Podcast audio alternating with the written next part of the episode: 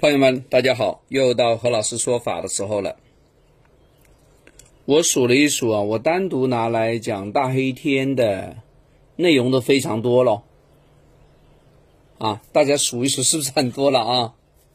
讲讲讲呢，有一些没办法啊，被大家打断了，所以我一定要讲讲大家关心的这个布局的问题。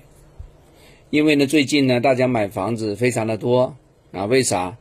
因为国家放宽这个二胎三胎了嘛，对不对？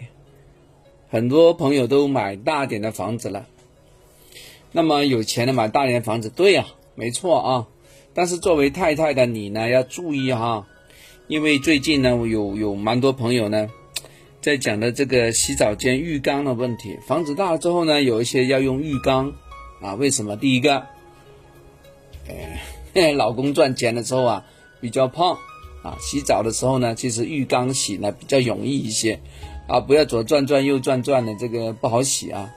那现在有个浴缸一泡下去啊，洗刷刷洗刷刷，比较容易。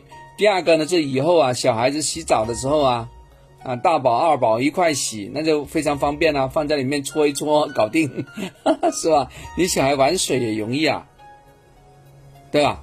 啊，在这里跟大家讲一讲呢，其实不是这个故事，我讲另外一个故事。呃，有最近有两个朋友呢，同时中招啊，很奇怪啊，为什么？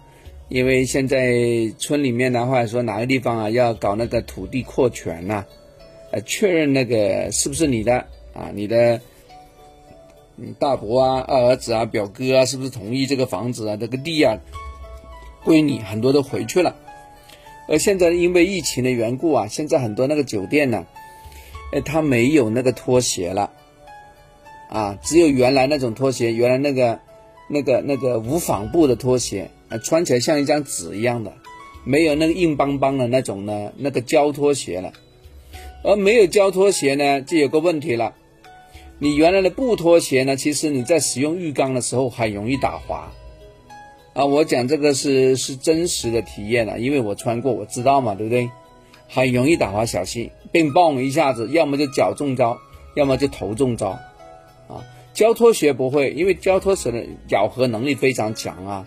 而我们呢，在酒店呢，或者说到外面住的时候啊，它的那个，那那，在洗手间那几块砖呢，它是防滑的，但是你穿上无纺布那个还防啥滑？没得防啊，所以要特别注意啊。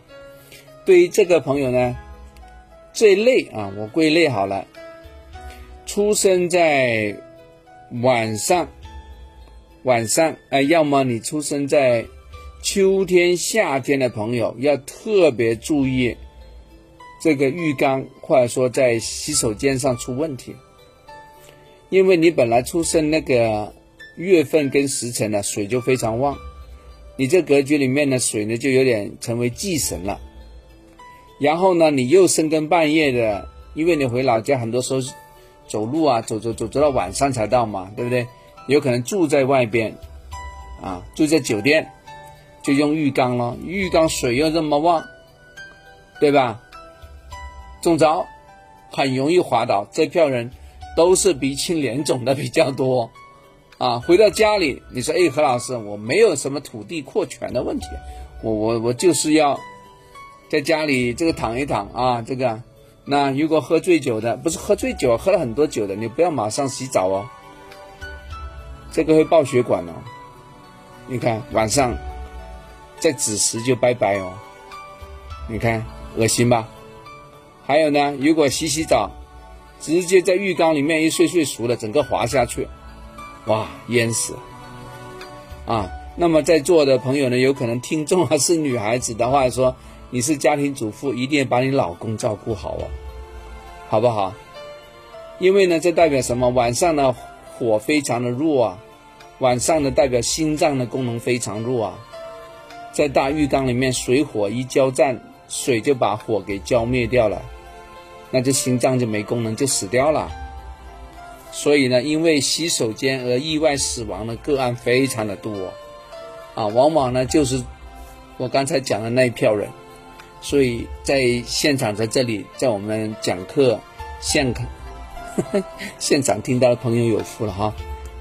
如果你的配偶是这种月份出生，或者说这个时辰出生的，要特别注意晚上在洗手间上活动啊。如果他在里面很久没有吭声、没有漏气、没有冒泡啊，哎呀，你过去敲敲门，啊，瞄他一下，问他一下，哎，照顾一下好不好？哎，这是救命的招哈，要注意安全，好不好？哎，今天我们讲这个洗手间的故事，蛮有用的哈，注意安全。好，讲完了，我们下次聊，拜拜。